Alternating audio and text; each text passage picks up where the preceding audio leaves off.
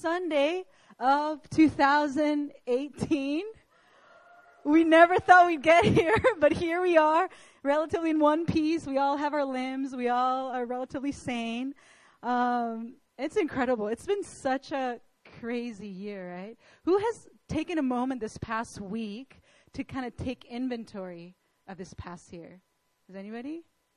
Okay, nice. The rest of you guys, you guys got two days. Two days? A day and a half left uh, for you to do that. But it's been one heck of a year. And I think this time last year, we just had no idea what we were about to embark into. Uh, but throughout all the crazy things that have happened, we have, like, there, there is no denying that God's grace is real. Like, really real. The fact that we're here right now, that's all God's grace. The fact that we still have people coming out, that's God's grace. The fact that we have this building to meet in, that's God's grace. The fact that we have merged all of our campus together and we are starting to form family, that's God's grace. There's so many things that if God hadn't intervened, uh, we wouldn't be where we're at. So, yes, it's been a year of a lot of different things that we never expected, and yet God's grace and mercy has been more real than ever before. I don't know if that's been your experience of this last year, but for myself personally, I know that for sure. Like, for sure. God has been really good to us this year. And um, I've been talking to a lot of people, especially this past week, about kind of how they feel about 2018, how it's been for them. And I think there's pretty much a consensus. It has been a really tough year of challenges, and challenges are coming from every direction possible. Even things that were coasting for the last few years, all of a sudden, they're, they're getting rocked a bit. Or things that you thought were like stable, all of a sudden, like something explodes within, you know, an area of your life. Or something that you thought that you had overcome in the last few years and you haven't wrestled with, all of a sudden that begins to surface once again. And this has been the experience for a lot of people that I've been talking to. And this is my guess. My guess is that God's behind it all. It's too much of a coincidence for everybody to be going through something. And it's not just our church, it's so many different churches all across the globe that are encountering a season like never before where things are being shaken, but the things that do remain are more firm than ever before. And um, yeah, I just want to encourage you with that. It's not just you, it's not just even this church, but God is doing something much bigger and much more permanent than we give Him credit for at times. Um, so last week was Christmas Sunday, and I talked about you know the impact the impact of the fact that the Word became flesh and dwelt among us, and how it wasn't just a fulfillment of a promise in a void, but how everything in history had been building up to the coming of Jesus Christ, and how with His coming it was more than just you know, a little baby being born in Bethlehem, but it was the culmination of prophecies from hundreds of years being accomplished through one man, the man Jesus Christ, the Word of God become flesh. And God is Emmanuel. He is God with us, and that is his name. He cannot be untrue to his name. He cannot forsake his name, meaning he, he can't be a God who leaves us or forsakes us, because that would be contrary to his name. God Emmanuel. So he is the fulfillment of the most wonderful of promises. And as I was reflecting on what would be a good note to end in for this year, I couldn't help but gravitate towards a passage that many of you might have read before, might have heard before, and it's in Romans 8. Romans 8, towards the very end. And this is the passage that reads, oh, yeah, sure. You can take out your Bibles, your phones. Romans 8, starting from verse 28, so 828. And reading this passage in, con- in the context against the backdrop of this year, more than ever before, I feel like I'm starting to understand what it means. I'm just starting to understand what Paul might have meant when he wrote this. And it says, And we know that in all things, God works for the good of those who love him who have been called according to his purpose. For those God foreknew, he also predestined to be conformed to the likeness of his Son, that he might be the firstborn among, among many brothers.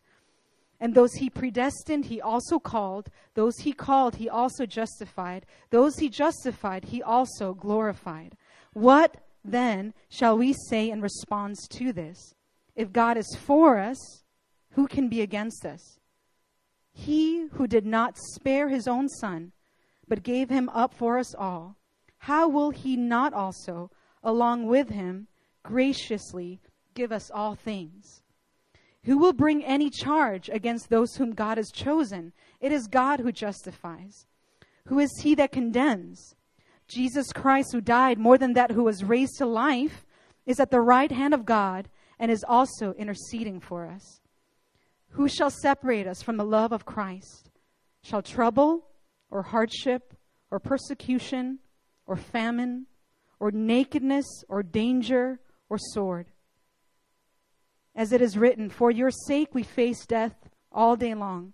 We are considered as sheep to be slaughtered. But no, in all these things we are more than conquerors through him who loved us.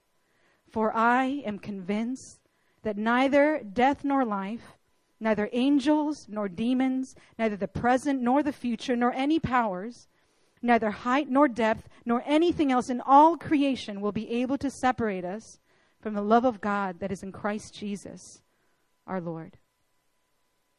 So let's take a moment just to pray before we go into the word. Father, we ask that your word that is living and active would pierce our hearts. God, would you give us eyes to see, ears to hear, a tender heart to receive your word? We know, God, that the power to be transformed, the power to be renewed and washed, isn't just through the words of a man or a woman, but it is the words of God, the words that come from your mouth. And so we ask God that we would make ourselves vulnerable as we submit ourselves to the truth of your word. And let your word encourage us. Let your word strengthen us. Let your word realign us to where we need to be. May we be confronted by the truth of your word. And may that change us. May that draw us closer to you. In Jesus' name we pray. Amen. Amen. So today's word is also God with us, part two, this time from Romans 8. So, as I was saying in the very beginning, I have very mixed emotions about this year.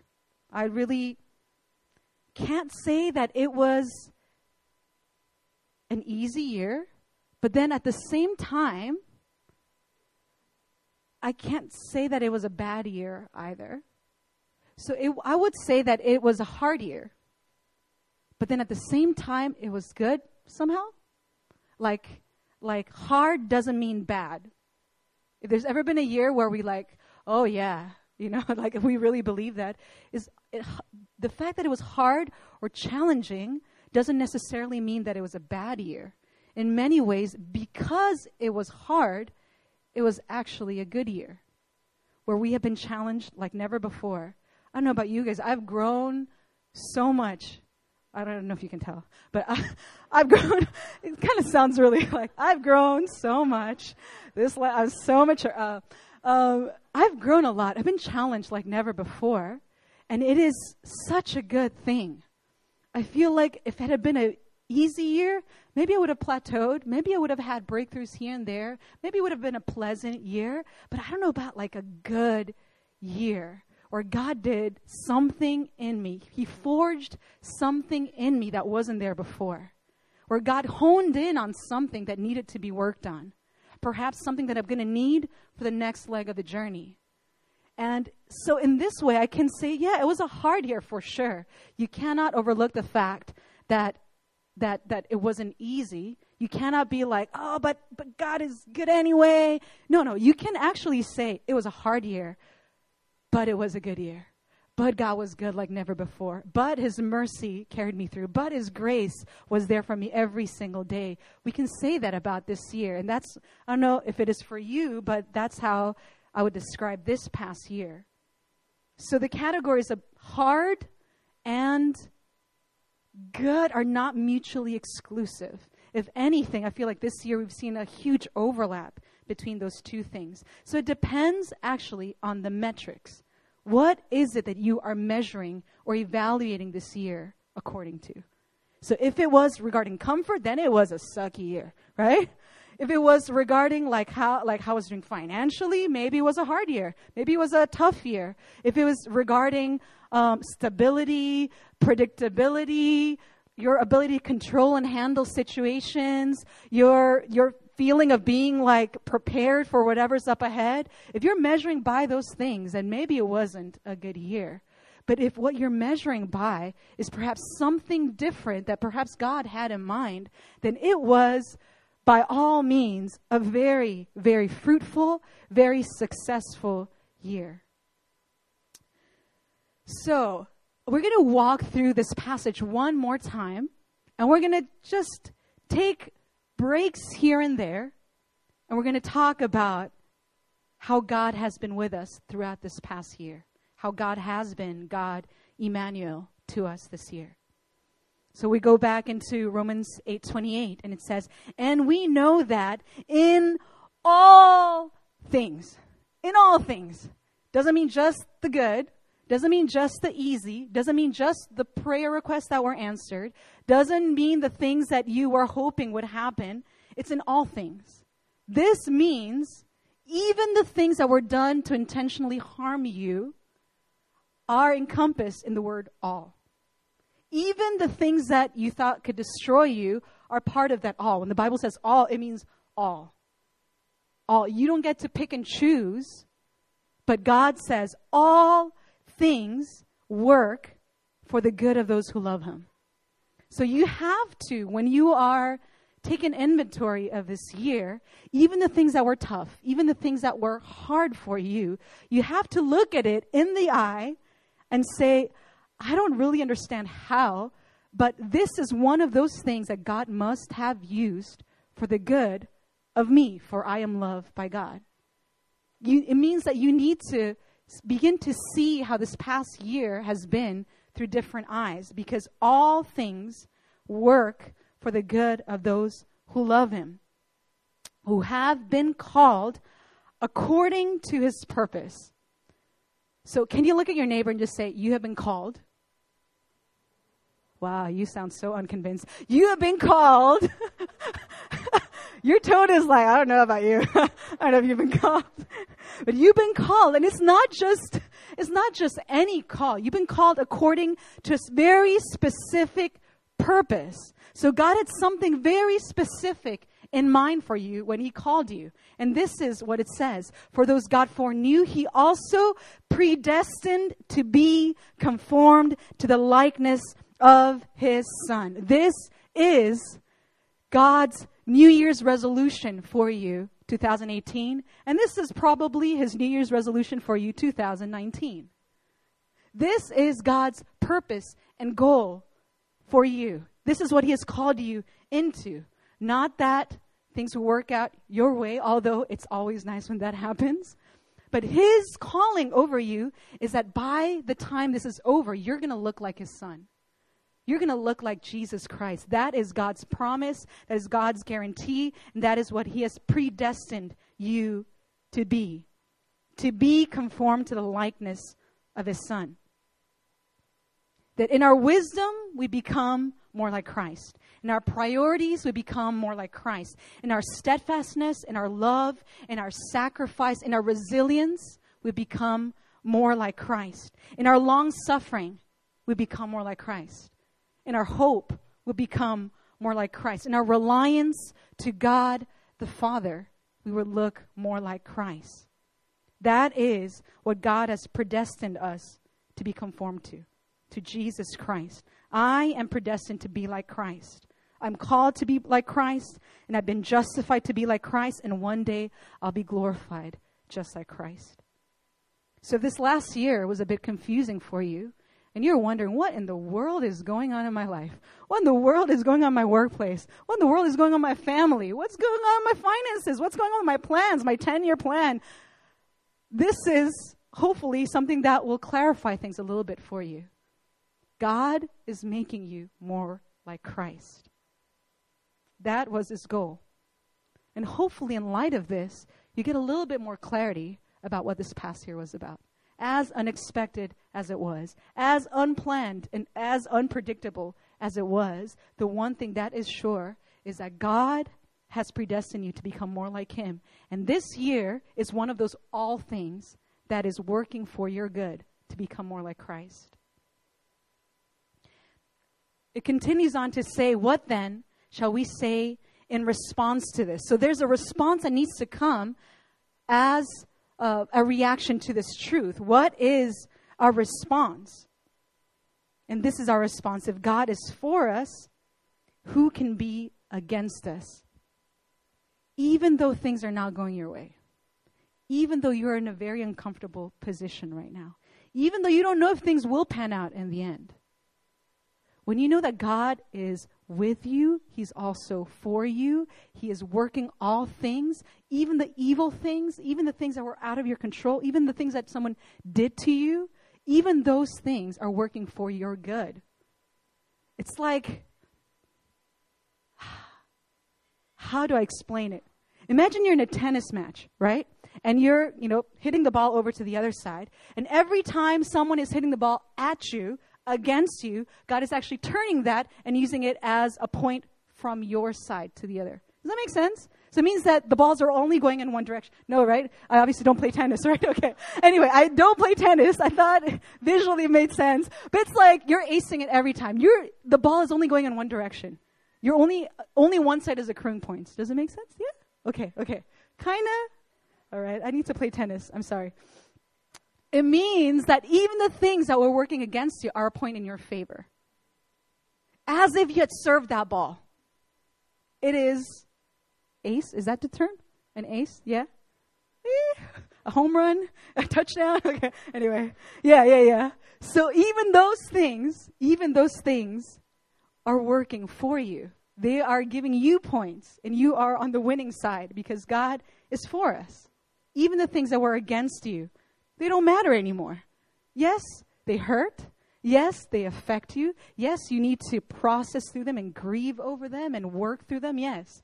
But in the end, if God is for us, all those things are working for you. It Doesn't matter what it looks like right now. it Doesn't matter if you can see it right now. This is what the truth of God says. This is what the Word of God says. So at this point, many people will ask wait a minute, this is all good, but how do I know He's for me? How, how, what, what is the guarantee? I can't base this on a feeling.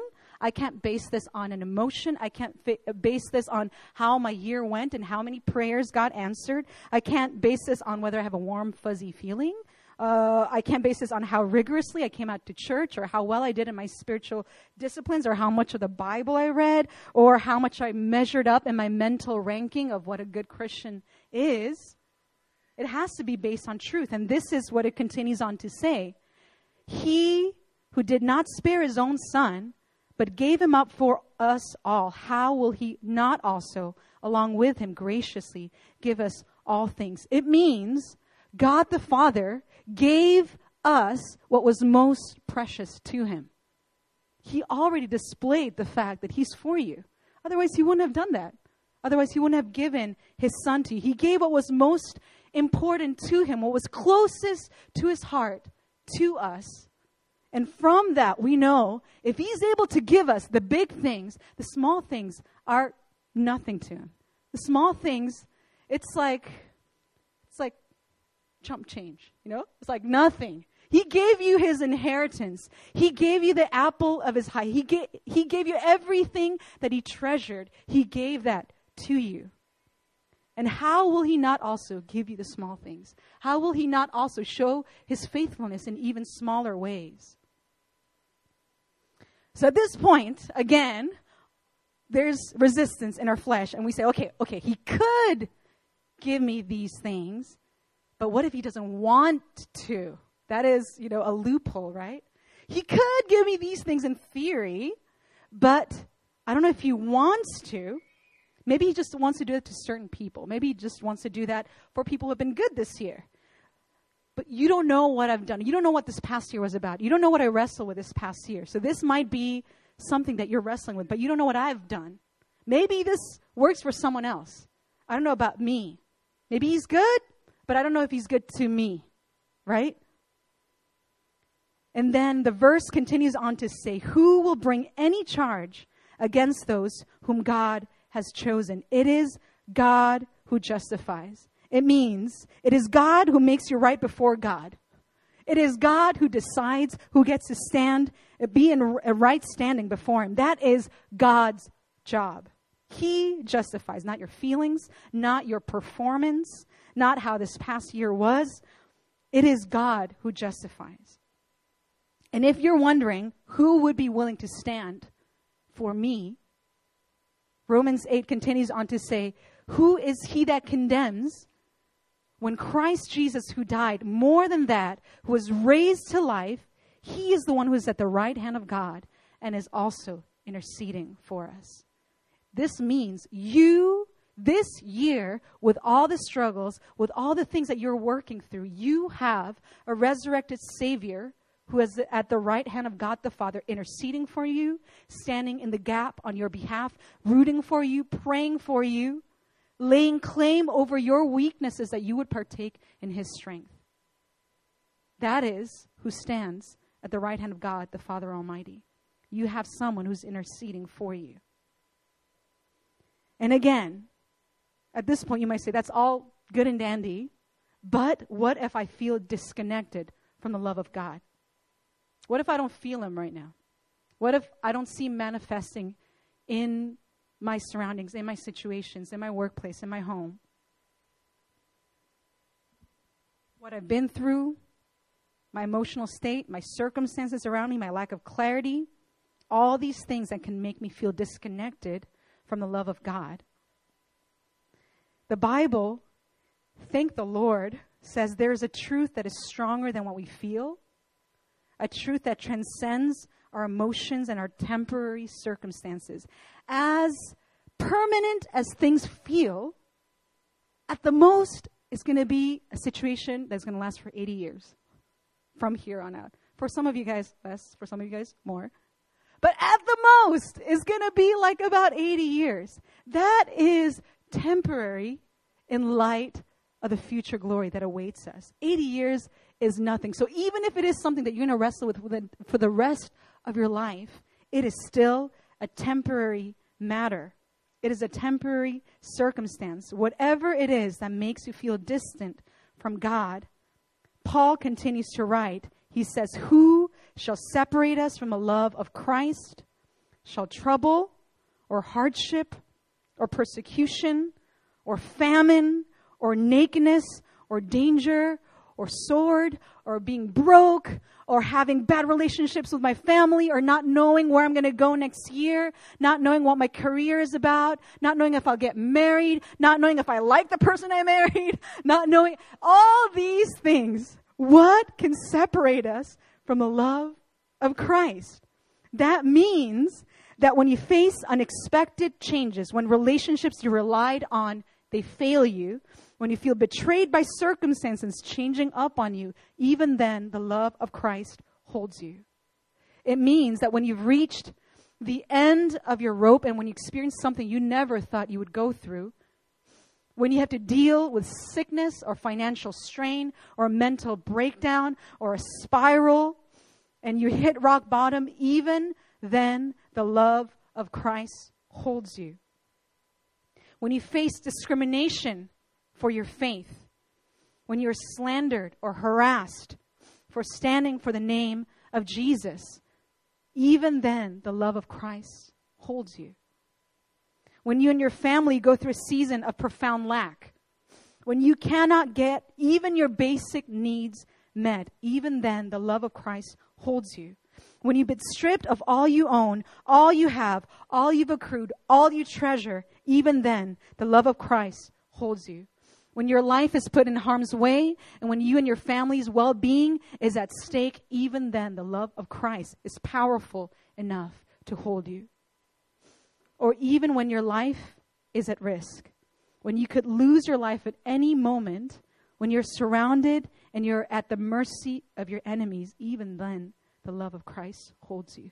This is true of believers here. This is true of believers in America. This is true of believers in North Korea. This is true of believers in the Middle East. Even then, the love of Christ is powerful enough to hold you. And then Paul reminds us of Psalm 44, verse 22, where the people of God are not just marked by unthinkable favor, but also, also in tandem with unthinkable favor, it's also with unprecedented opposition. It says, For your sake we face death all day long. We are considered as sheep to be slaughtered. Even then, God's love will hold you. There's nothing that you can do to break that. There's nothing that your enemy can do to break that. There's nothing that circumstances around you or people around you, it doesn't matter. Nothing can break that hold of God's love over those he claims are his. And so ultimately, a lot of different questions that we have, perhaps kind of subconsciously, we tend to wrestle with here and there, especially when things get hard. All of them have been addressed, almost all. This might be the last thing that could be on your mind is will I be okay? Even if nothing changes, will I make it through? Or is this the end? Is this how things are always going to be? And to that, Apostle Paul, through the inspiration of the Holy Spirit, he says, No, in all these things we are more than conquerors through him who loved us. In all, once again, not, this is a very important distinction to make. It's in all, not despite all. It is in all, in all these things, we are more than conquerors through him who loved us. It's very important to understand this distinction because you know that you cannot be a conqueror if there's nothing to conquer, right? You cannot be a victor if there's nothing that you need victory over. The, in fact, the greater the opposition, the greater the victory. This is true of sports. This is true of, I don't know, I don't know what else sports. All the sports you can think of, tennis and yeah. we got to stop the tennis thing. so this is true in sports, in life, and this is true of the kingdom of God as well. The greater the opposition, the greater the victory. In all these things, we are more than conquerors through him who loved us. So if this year was about battling circumstances that were more difficult than ever before, it means that you have a victory that is greater than ever before. If this year was about warring through inner turmoil like never before, then the greater the confidence required and the stronger the peace attained as a conqueror. If this year was about staying in the place of thanksgiving and praise, through these circumstances, in these circumstances, then the greater and the more precious and the more hard fought the worship that you gave God was.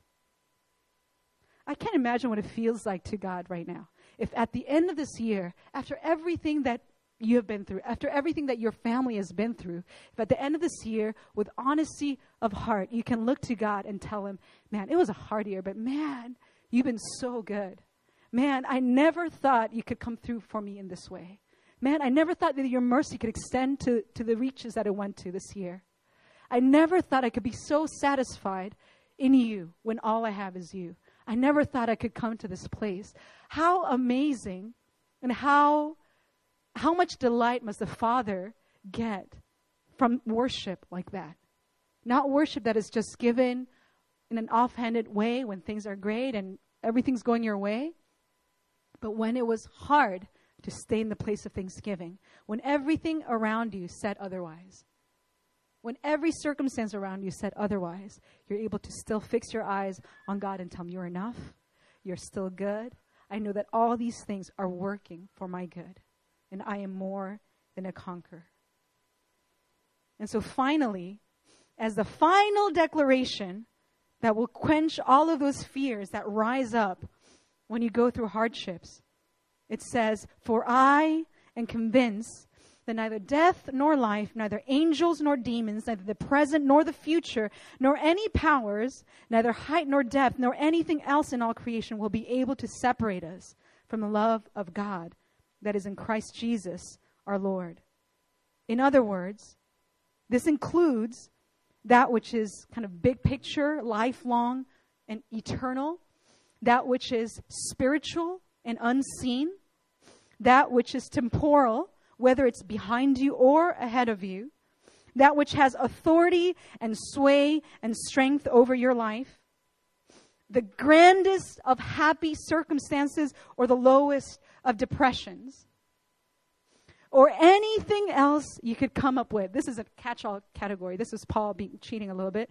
Catch all category. Like throw at me whatever you want. Anything else in all creation. The only thing that is actually excluded from this catch all category is God Himself, right? He's the only uncreated person, right? Being. So everything else other than God, anything else, can do whatever it wants, can try as hard as it might, but it cannot separate you from the love of God that is in Christ Jesus, our Lord. Period. Amen. Finito. Done. Discussion over. That is it. It is finished. This is to say that nothing can separate us from the love of God that is Christ Jesus our Lord, right? This is that was a long-winded way of saying this. Nothing, right? Nothing can separate us from the love of God that is in Christ Jesus our Lord. Not unexpected sickness, not natural disasters, not financial strain, existential angst, your family falling apart, your friends moving away, betrayal from those you trusted, weariness, burden, hopelessness, anger, grief, dealing with motherhood for first time, dealing with the death of a loved one for first time, dealing with loneliness like never before, dealing with uncertainty and anxiety over your future like never before. The Bible says nothing, nothing can separate you from the love of God that is in Christ Jesus. Because when Jesus hung on the cross for your sins and for mine, he said, It is finished. It is a done deal. There's no circumstance in life, no power in the world, no demon from hell that could undo what was accomplished through Christ on the cross. There's no reversing what Christ did on the cross. His death seals your forgiveness. His resurrection foreshadows your new life. And His Spirit residing in you, even right now, guarantees that when all is said and done, you will look more like Christ.